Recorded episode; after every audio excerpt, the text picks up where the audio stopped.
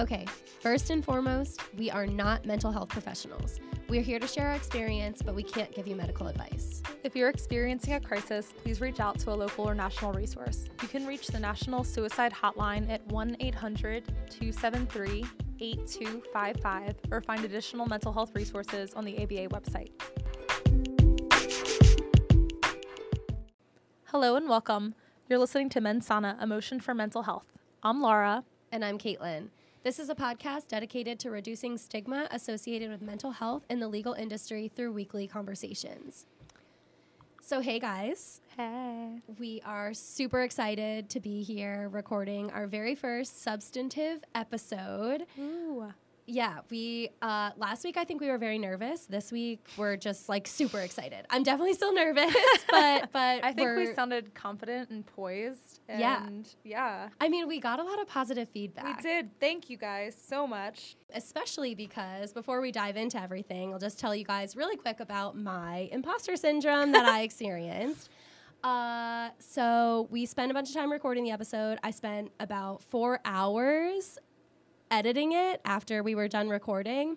And after I was done editing it, I texted Laura and I said, we have to delete the whole thing. We have to re-record it. It's so terrible. Everyone's gonna hate it. Like we cannot publish this. And I was very shocked to receive those because I think we both left feeling like, wow, actually, like we think that like went pretty okay. Like there are certain Yeah. things that we forgot or that we would do better, but mostly we felt like really good and pumped about it. And then I went out to dinner and I just got this slew of panic messages It was that it was we had to re-record and i was like well shoot okay i'll like let me see and look at my calendar to see if i can like do it again this week and hopefully we can like release it like another week and delay a week and caitlin was full on panic but it's okay. I okay was. I was. Um, but okay. yeah, It's- but Laura it's talked me off the ele- off the ledge. she convinced me to publish it, and we got so much positive feedback. So I just I just wanted to start because it resonated with people Yep. you know um, and i'm glad it's resonating with people and yeah once i listened to it i was like are we listening to the same podcast caitlin did a great job editing and we had lots of really interesting blooper kind of moments so i know that took a while to edit through But one other thing that we realized about the episode that we kind of forgot to touch on that I think we probably should have is what the name of our podcast even means. So if you follow us on Instagram, you maybe already know this. We did post it on there a couple mm-hmm. weeks ago when we first made the account. But if you don't follow us on Instagram, one, you should at Emotion for Mental Health. Thank you. And two, we want to let you guys know what mens sana means. So Mens sana is a play on the term mens rea. We all know what that means From some of us know Some of us know. Laura, why don't you tell us what mens rea means? it means a guilty mind okay i might have had a moment of forgetting earlier so it's fine Listen, she doesn't practice criminal law. She doesn't need to know it. It I was mean, in anybody one who ear and out watched the other. Legally Blonde knows what that means. That's so true. I That's a good feel like. I'm failing at life. It's fine. That's a good point. Um, but yeah, so if you took our survey a few weeks ago, we sent out a, a market research survey when we were first thinking about this idea. We asked for suggestions for names for the podcast, and one of the suggestions that we got was mens sana. It means a healthy mind, and we both were immediately super excited about it. Um, I think that it's the perfect bridge between the legal industry and mental health, and that's exactly what we're trying to do with this podcast. So I felt like, I think we both felt like it really captured the whole podcast in just two short words. Okay, so now that we've taken care of some of the housekeeping issues, thanks for bearing with us through all the disclaimers and the housekeeping. If you're still listening, you are an angel. um, we wanted to update you um, a little bit on what our mental health journeys were looking like recently, and we're going to try to do this at the beginning of every recording, just a few minutes um, about our backgrounds and journeys, so you can know where we are, and um, maybe you can relate to some of it, maybe you can't, but either way, we're going to talk it out. Yep. Um, so I think my update this week was that I've been feeling kind of a little stagnant and unsure about my mental health journey now that it's not anchored to professional therapies. So before and very recently, I was both in individual therapy and counseling for anxiety mostly, um, and also my anxiety group that I think I talked about last time. Yep. So since then, and I've changed insurance and I made a couple shifts in, um, well, surrounded. I've made a couple shifts about what I wanted to do with my role in my anxiety group, and I decided to leave that group for now. So, with those two kind of gone at similar times, I've been feeling a little bit unanchored. Um, and so I'm not planning on this is not going to be a permanent change. I'm on the hunt for another individual therapist, but I mean, probably as some of you know who have gone to um, successful individual therapy, you get like attached to your person. So I'm kind of like, man, she knew all my stuff, and Yeah. I have to. I have to tell that all to, you know, now a stranger. And that's kind of like a ridiculous idea because she was a stranger before I just unloaded all of my life problems on her, right? Yeah. But there's still that hesitation of, oh my gosh, I, I can't I can't bring someone up to speed like that. It's sort of like how you it's exhausting hanging out with a new person Yeah. versus your best friend. Yeah. So I was just gonna say it's it's just like starting any new relationship. You Mm-hmm. have to go through from the very beginning to where you are now. It can take time. It's Yeah. exhausting. When you're feeling overwhelmed by your anxiety, it can be daunting Yeah. to do that. Yeah, so yeah, I'm yeah. sure that's hard. It is, and I don't. Uh, what I what I know I will probably do, which is what I want to avoid doing. I want to be proactive. Is not wait till there's more of a mental health crisis moment Yep, which is to what I someone. yeah, and I think probably a lot of people do that when they first start searching. You're not Yeah. you're not like you know what I think I'll do today. Nothing's really happening with me mental health wise, but I think I'm going to go to therapy. Yeah. No, you're sort of probably maybe mid crisis or maybe you feel one impending and then you kind of search for one. But I don't feel impending or mid in a mental health crisis moment right now. But I sort of sort of like finding like a primary care physician or a dentist. You're kind of like, yeah, you know what? Eventually, I'm gonna need my teeth cleaned, so I should probably get a dentist. Yeah. And you know, might not want to wait till an emergency situation and then have to go to some place you might not want to go to for that care. Um, so really, the past um, couple weeks has been like reinstilling confidence in myself that I already have and know a lot of the tools that I learned before and from therapy in my tool bag and not forgetting those things and not thinking that I'm incompetent to use them just because I don't have a touchstone every couple of weeks saying like, "Oh, yes, you're doing this right thing," or "Have you thought about this?" So it's been remembering that kind of thing and thinking about things I can do. Like I was um, writing a lot more when I was in therapy because I think I was just thinking about it more in general. So um, this podcast actually has helped um, bring mental health back to the forefront for me personally. So thank Awesome. you. Yeah. You're welcome. um, but I want to do some of those things that I can do in a more solo way for sure. awesome. And then I think my only other update was um, I fell into a super rabbit hole with imposter syndrome. Like I Ah. make fun of Caitlin for it all the time, but it happens to me too. I was in a um, I was in like a really large board meeting that I got thrown into last minute, and I came in late. So I, and I hate being late. It freaks out my Type A perfectionist Yeah. self. I had to like, I came in late. CEO was there. I had to grab a chair. It was a whole. It was fine, but you know, it, it set it up a little abruptly. And then I didn't realize I'd be introducing myself to the board at that like Oh at that meeting. so I don't know. I was that like kind of kid who always like when you had to like go around in school and introduce yourself. I would count, you know, how many people would be in front of me, and then like Yeah. rehearse over and over just my name because you know obviously I forget my name all the time. That seems like a you know a fair possibility. But yeah, I just didn't love my introduction, and then afterwards I was like, oh my gosh, I sounded like such like a youthful idiot, which is the exact opposite of what I wanted to present because you know I'm already you know young. We only graduated law school in the last few years, Speaking of stigma, right? Exactly. So instead of like fighting that and being like, oh, I've had experience in X, Y, and Z things, I was like, uh. I mean, I graduated in 2017, and, and I was just highlighting all the things I didn't really want to highlight. Yeah. Not that they're bad, but like, I don't know, maybe maybe craft your elevator pitch like a little bit differently now that you're in real world. So I sat there and kind of tuned out for a solid like five or ten minutes instead of paying attention, just dwelling in my shame from my you know poor introduction. Yeah, And then there. and then I was like, well, I don't know. Two other people introduced themselves during that board meeting, and I didn't even. I had no. I I, I remember their name because that's a courteous thing to do, but I wasn't sitting there psychoanalyzing what they said. I don't know. Like people don't care. You know. I, I came. I came. I pulled myself out of it, and then I was like, okay, nobody's going to remember that. And maybe if you want to feel better about doing that next time, maybe have like you know a, a few a few touch points in mind now that you're not so close to school anymore that you could bring out. Like it's sort of like saying, you know, maybe don't like unearth your resume from middle school when you're in law school. Like you're going to talk Yeah. about things that are closer and more relevant to you. So it sort of just gave me an action item, and I was like encouraged by that instead of sitting there dwelling about things that everybody forgot already. Yeah.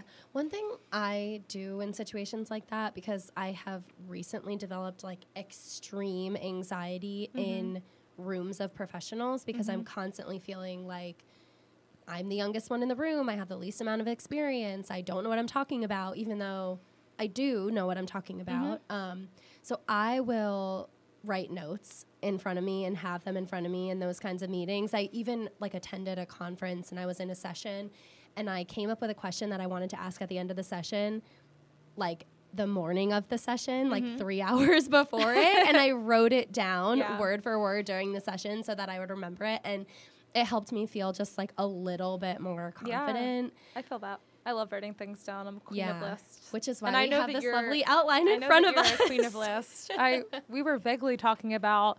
No, I remember we were talking about um, like great guests we wanted to invite on the podcast eventually, and we were just sort of vaguely talking about it. And I was kind of like, oh, you know, we need to remember to talk about this thing too. And Caitlin was like, I'm going to craft an agenda. So I was like, oh, I should make an agenda for tonight. Laura was like, the agenda is we're recording a podcast episode. I was like, oh, okay, you're right.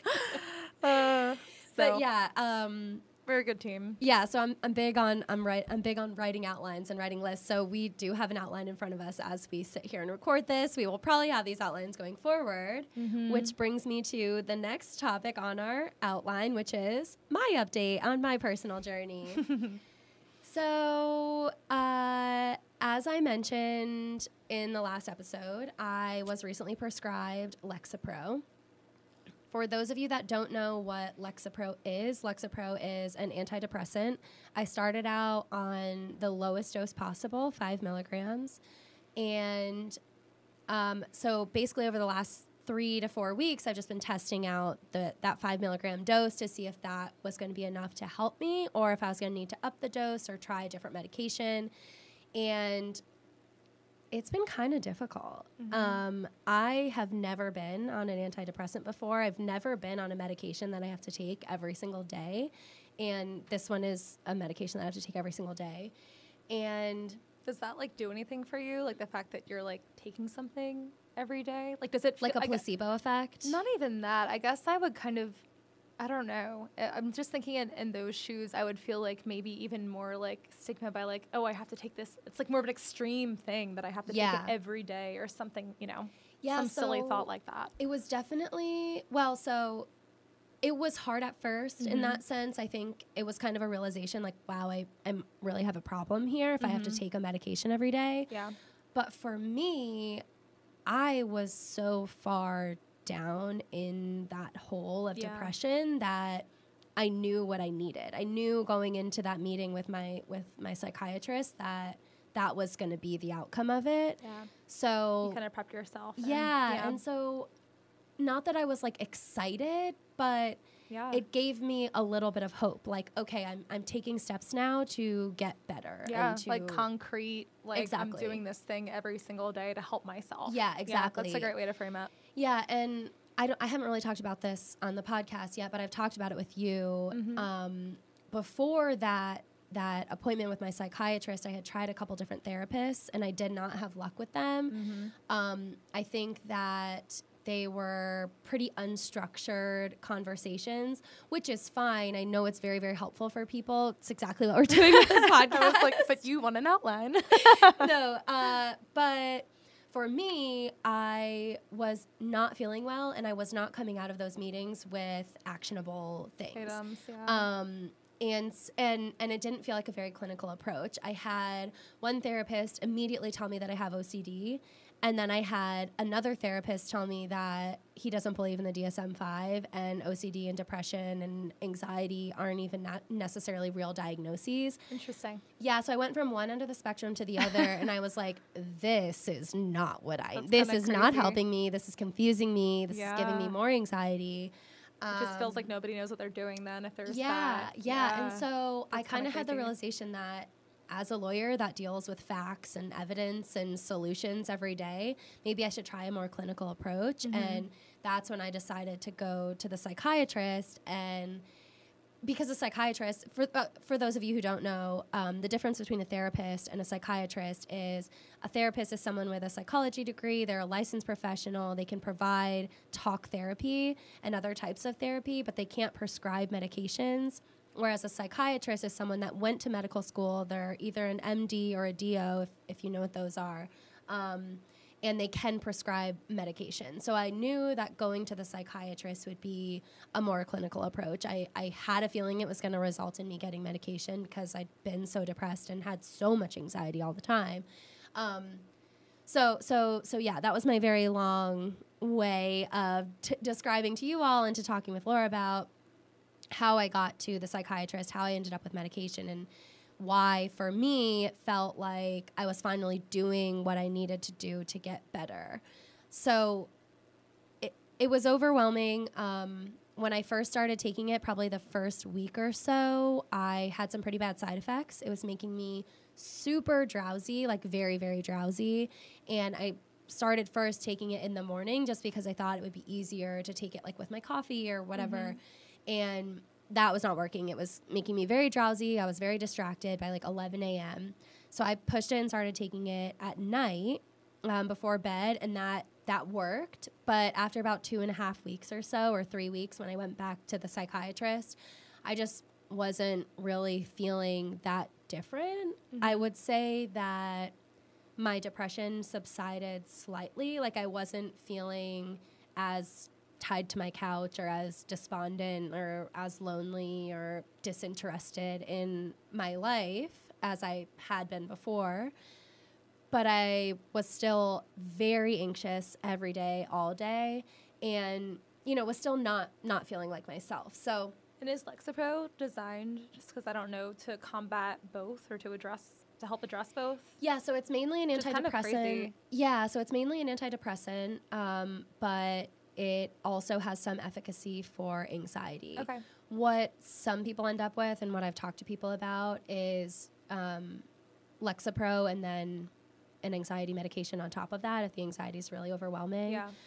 Hopefully, I don't need to end up there. Um, I'm I'm feeling. Why do you have some stigma about taking multiple things for your? No, I mean I just I just well, so to be honest, yeah, I probably yeah. do. Yeah. Um, I was really nervous to start taking medication. I yeah intentionally avoided going to a psychiatrist for a long time because I thought that like taking medication meant I was sick and I was never going to get better. Hmm. Um, That's interesting. I feel like a lot of people probably might feel like that. Yeah, you know? I mean, for me, it felt like if I start taking this medication now at age 27, mm-hmm. I'm never going to get off of it. People don't get off of antidepressants, so I don't want to start now because that's the rest of my life that I'm taking this medication, which is not true. Um, well, it's interesting though because I don't know. You think about people who like are born with congenital whatever, who are kind of like, yeah, oh, I, you know, I I found this out when I'm 16 and I'll be taking it for the rest of my life. And I feel like people like, in me too, I'm including me in this when they hear like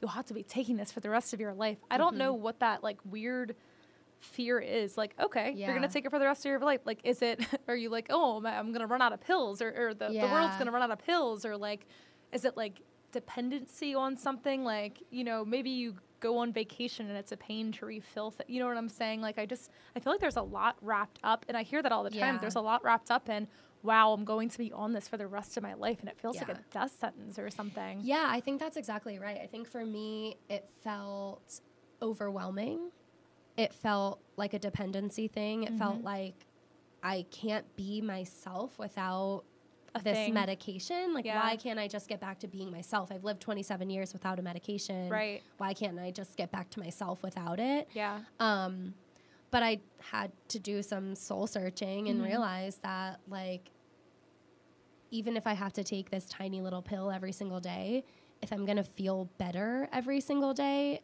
it's worth it. Yeah, for sure. It's like a point of pride. Yeah, you know exactly. that you have to like yeah. get over somehow. Yeah, it's, it's, a weird it's a weird point of pride that I think a lot of us have. Yeah. Like, yeah, it's yeah. bizarre. It's bizarre because we don't think of other therapies designed to help us in the same way.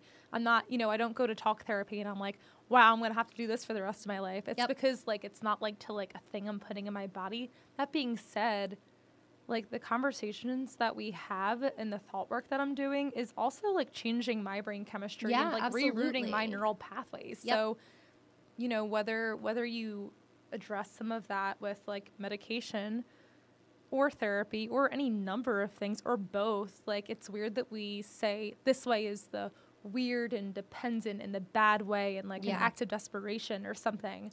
Like, Yeah. you know, you must be hitting rock bottom if you have to take a pill, but other things people do to address it if they get help in any way, I don't, people don't have that same reaction to it. It's interesting. Yeah, I think you're absolutely right. And I actually think this is a perfect transition Mhm. into our substantive topic that we Yeah. want to talk about today, which is stigma, um, as we've already mentioned a few times. So, a lot of what you just described is sort of internal, ingrained thoughts that we have in our mind that we don't really know where they come from. We don't Mhm. really know how they got there. We don't really know why they're there, but they're there. And I think that's a perfect definition of what stigma really is. Yeah.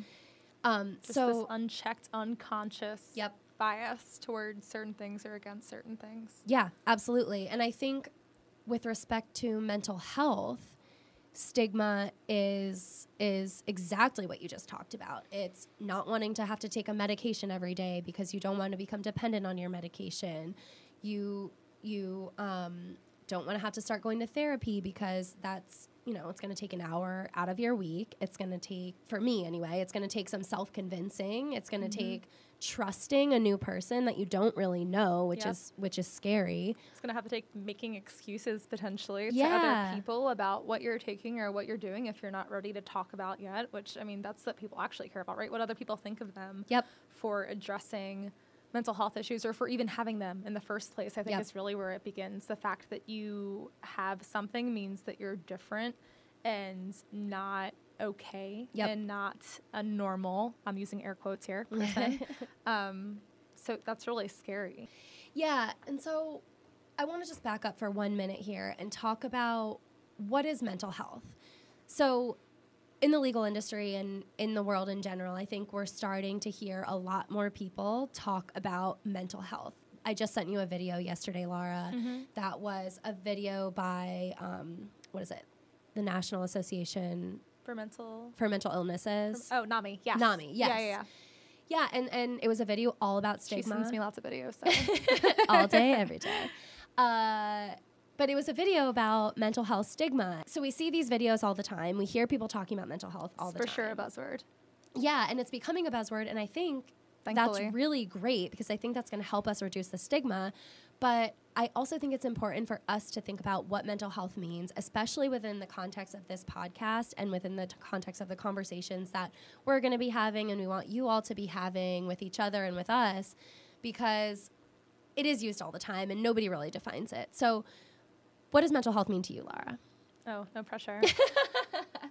um, so I think of it as like a spectrum or journey and just sort of taking care of yourself. Yeah. In like a holistic sense of the world. So I don't know. I think even taking care of your physical health can be mental health. And I think it's like being present and aware of Yep. where you are in space and what your mind is doing and checking in with yourself. Like for me, like taking care of my mental health means probably checking in every day and not just sort of um, letting my emotions and my feelings about certain things, whether they be what I would consider, you know, a normal mental health day, like maybe my anxiety isn't really extreme that day. Maybe I just feel more level, um, which happens.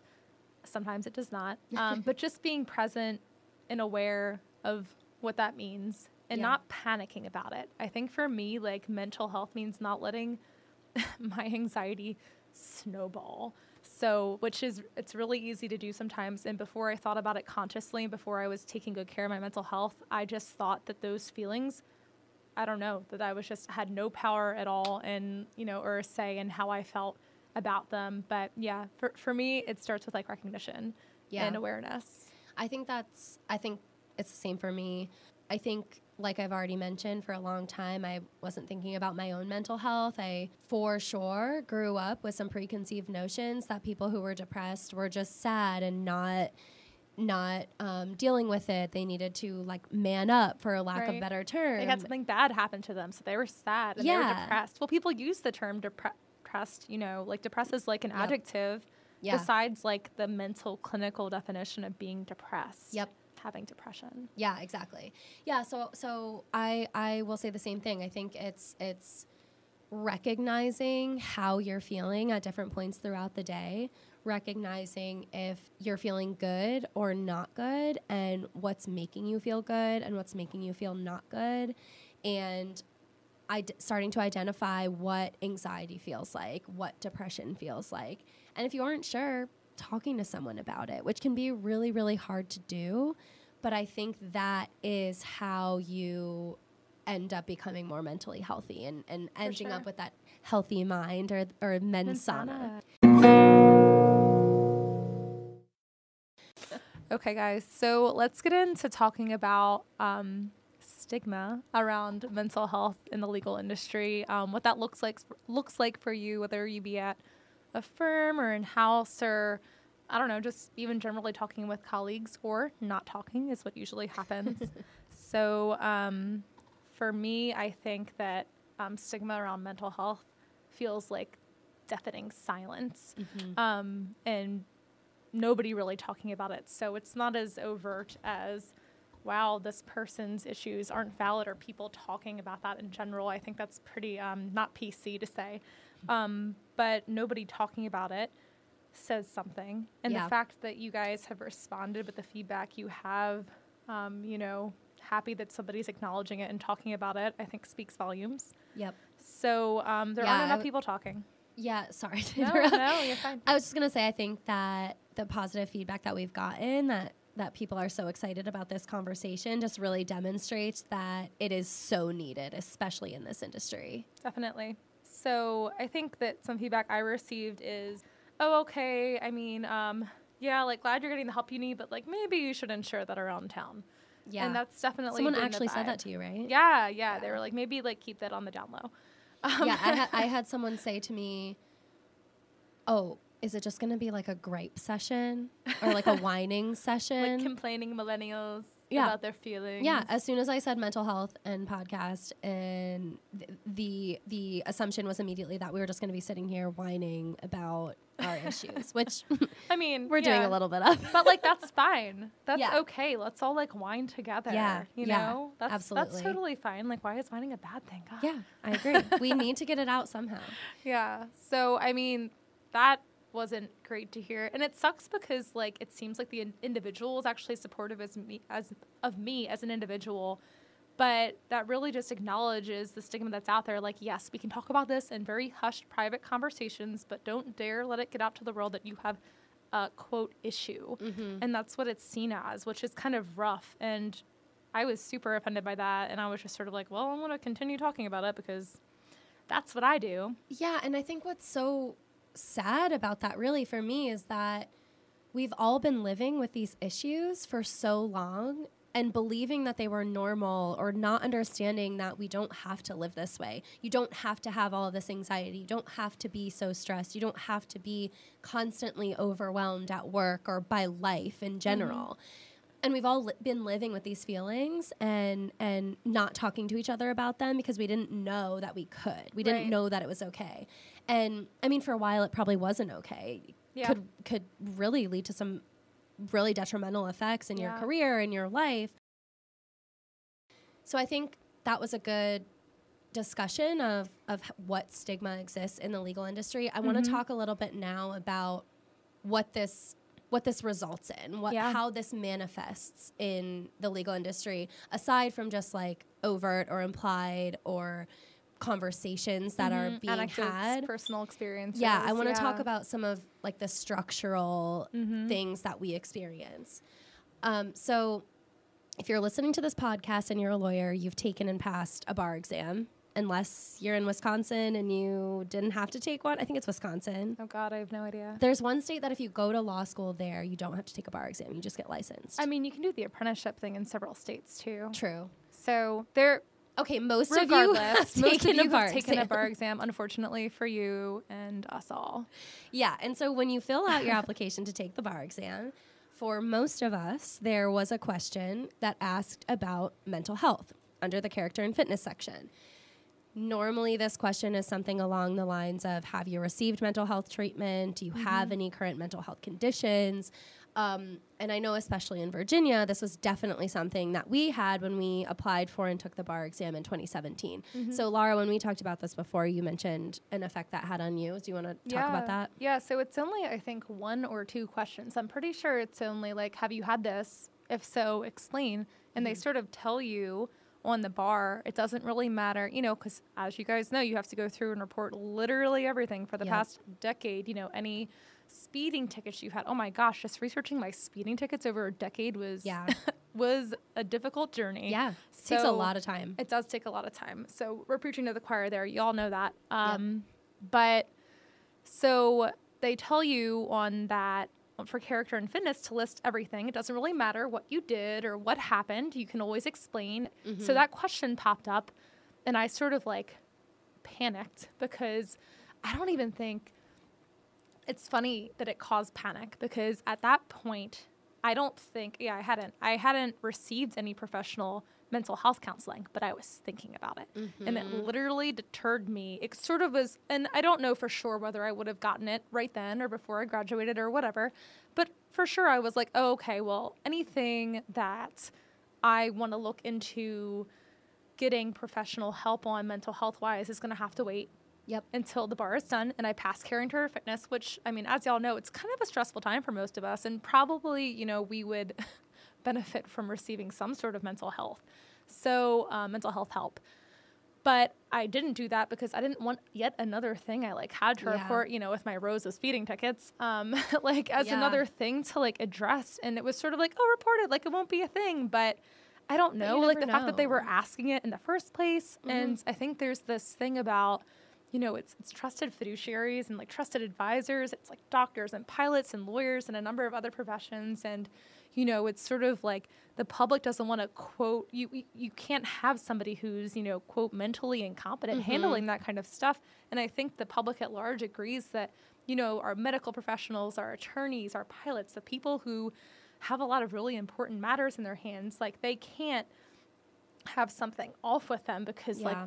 Which is kind of crazy because wouldn't you want your attorney or your mental health or I'm sorry your your doctors mental health or you know uh, Yeah. MDs alike?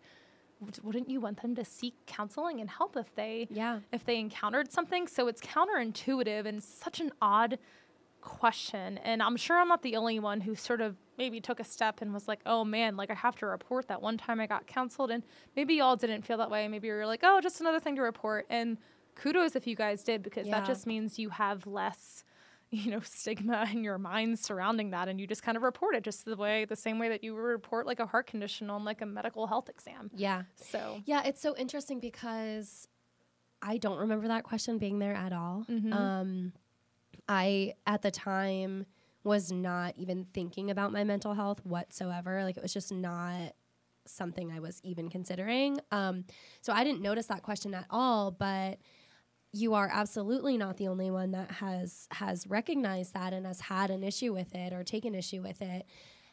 In fact, in 2014, the uh, Department of Justice actually found that assessing fitness, assessing a lawyer's fitness based on their mental health may actually violate the ADA, the Americans with Disabilities Act. I think that's what it stands for. Yeah, you're right. I hope that's what it stands for.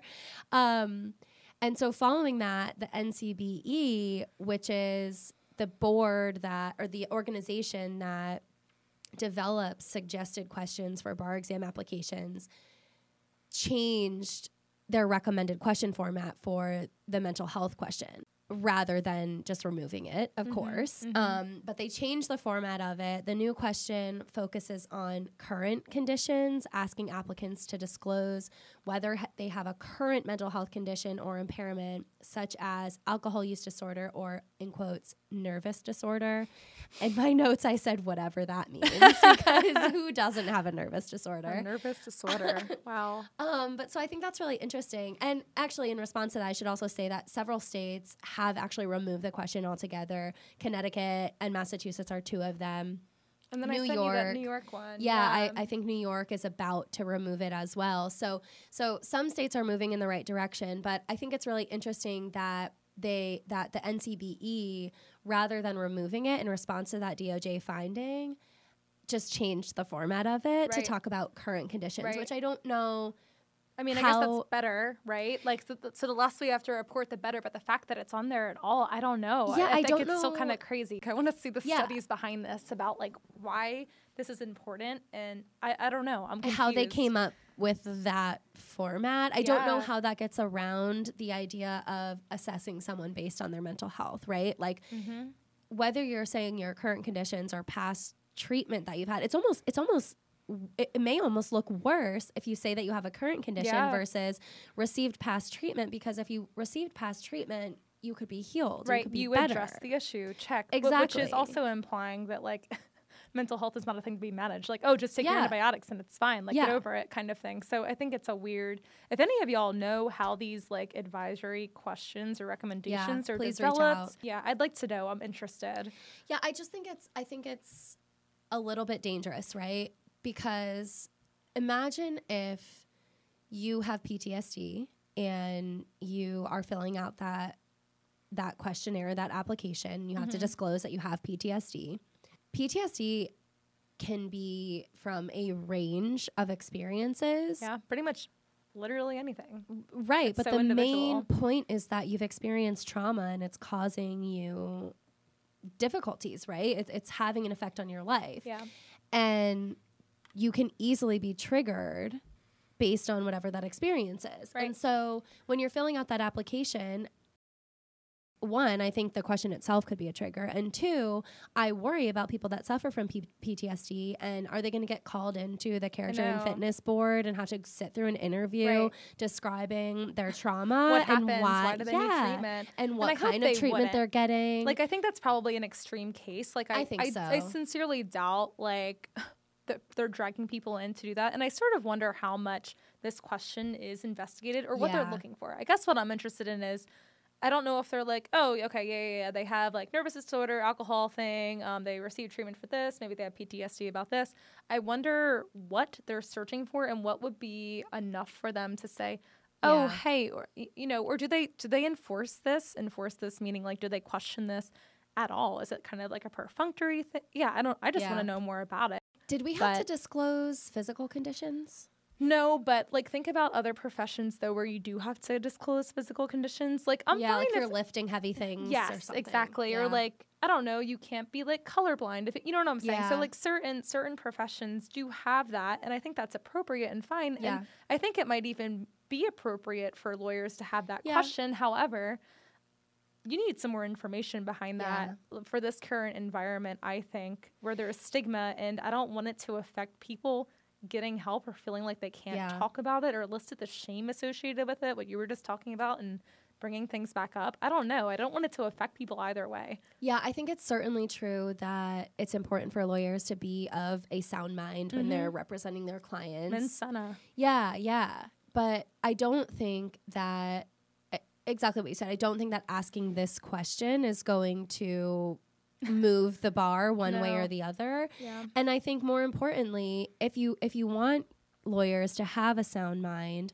we should just be encouraging lawyers to get treatment for mental health issues Yeah. that they may be experiencing Sure. rather than saying like, "Oh, you have to disclose this condition to us," and then we get to decide what we do with that information. Right, right. And like, you know what? Maybe maybe the impetus behind this, like giving all benefits of the doubt is okay, well, if you have a, a nervous disorder or whatever it is, we encourage you to seek treatment. Maybe maybe it's saying, you know, if you're already getting brought in for, you know, questions by the board, maybe it is we want to make sure you're managing this appropriately. Yeah, I hope that is it. I Maybe hope it that's is. right. I hope that's right. I hope it's more of I think we need some more background information yeah. regardless. Like maybe maybe include like a parenthetical about that or something because the or lack of just like a statistical analysis. Like we're just gathering data to Yeah, figure out something. how many lawyers might be suffering this from is these for issues. lawyers helping lawyers, Yep. something of that nature, and like it literally could be, but Yeah. the unknown part of it is Yeah. the part that's a problem.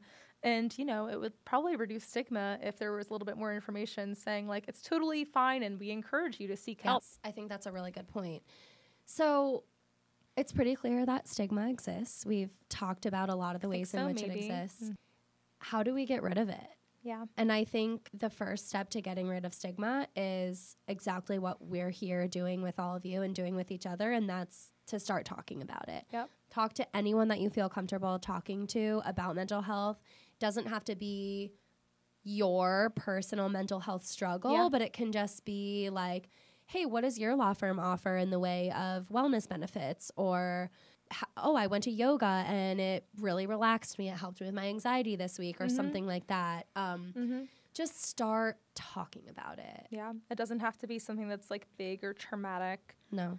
Or personal. Um, it would be so awesome, you know, for you guys to dig in deep with people. I don't know, maybe that's weird. Maybe that's like not a good first date conversation with a colleague or something. You know, keep it professional. But Put it on your dating profile. yeah. Um, and if you're not ready to talk about it, I think it's super important to support the people that do. Yeah. Because I don't know, I don't know. I sort of made like when I I think it's when I started going to my anxiety group, I was like, I'm gonna start talking about it to people because I'm just gonna start doing it. I think it's also because I felt I didn't feel as weird going to um, my individual therapist because that was such a solo pursuit. But when I went to like group, um, I don't know. Maybe it's because like more people were involved and more people knew. And even though we had like you know confidentiality agreements between us, I was like, well, these people know. More people can know. Like feel Yeah. like people don't know about this resource. Like, Yeah. and I, I think I really selfishly started talking about it to make myself feel better and to get Yeah. validation from other people.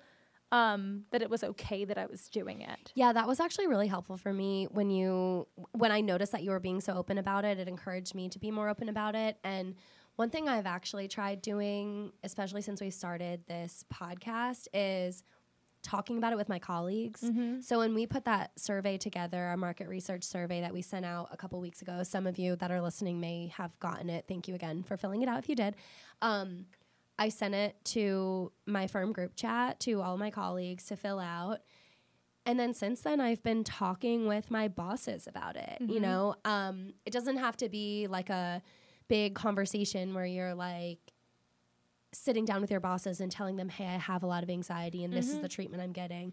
But just the fact that you, so so I started talking to my boss and saying, I have a therapy appointment on Thursday. Yeah. Or, oh, I can't make that, or I'm not available at that time because I have a therapy appointment. Um, That's how I started doing it too, Yeah. professionally. Anyway. and I personally have received such great feedback from that. I cannot, I, ca- I cannot stress enough how important it is to have a supportive group behind you, to have supportive colleagues, to have a supportive environment that you can share this kind of stuff with. Um, if you don't have that, I encourage you to start being that for others within your organization. because you know they have things they want to yeah, talk about. exactly. Just create that culture. Start to create that culture in small ways. Yeah, exactly. Yeah, so I think I think that's step one. Um, we don't. I don't think we have all the answers for how to get rid of stigma right now, but I think that what we really want to start with is is this conversation. Yeah. I think that's it's a small thing, but it's actually not once you start doing it. It sounds really like simple and obvious to say like, oh, stigma, talk about it, erase the stigma. Yeah, But it it does. It has it had like kind of a profound effect on me personally. Even if you don't so much care about like erasing mental health stigma, the the mission, and not like in a callous way. Maybe, maybe that's not one of your like passion projects, and that's Yeah. totally fine. But I know that when I started like I don't know, frankly, seeking validation for me going to an anxiety group because that was like, you know, a next step on the um, therapy life cycle. Like it made me feel a lot better about what I was doing, and then I could actually like go into a group and pay attention to myself and group members without. I don't know, kind of like having in the back of my mind, like, oh, this is kind of like an extreme thing that I'm doing. I'm already going to individual therapy. Now I'm going to group therapy. I have therapy all the time, you know. So I think I think it helps you personally. So we have a surprise new segment for you guys Surprise. that we did not mention in our intro episode. I thought of this in the shower, and I'm really excited about it. I got an Um, all caps message and I was like, what what happened? Yeah. What's wrong? It was me being happy about my shower thoughts. Okay, so on the topic of stigma, we are taking back the term happy pill. Happy pill. Happy pill. So we know that a lot of the topics that we're going to be talking about on this podcast can get pretty deep. They can get pretty heavy, um, hard to listen to. So we want to make sure that we are sending you guys off before your homework we are sending you guys off with a happy thought. So I came up with the idea happy pill, like I said, in the shower. And it's just going to be a little dose of happiness at the end of each episode where we both tell you something good about our week or something that made us happy recently or just something positive to end the podcast on. So, here is your first happy pill. My happy pill for this week is the amount of positive feedback that we've received about this podcast, without a doubt. Like I mentioned at the beginning, I've gotten I've received so many text messages from people that I haven't talked to in a long time, that I talk to every day, that are listening, that are Mm-hmm. saying we're relatable.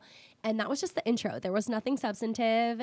Yeah. You guys just liked it. And it's amazing. And we appreciate it so, so much. Like I said, you guys did your homework and you knocked it out of the park. You all get A pluses on your homework this week. Um, Validation. Yeah, yeah. So I love it. Thank you so much. What's your happy pill? Um, so obviously, ditto. Super excited about the really substantive feedback we Yep. got, especially awesome. Um, personally, like my quick turnaround lift out of my like shame and imposter syndrome from board meeting, like even though that happened, and it- Yeah.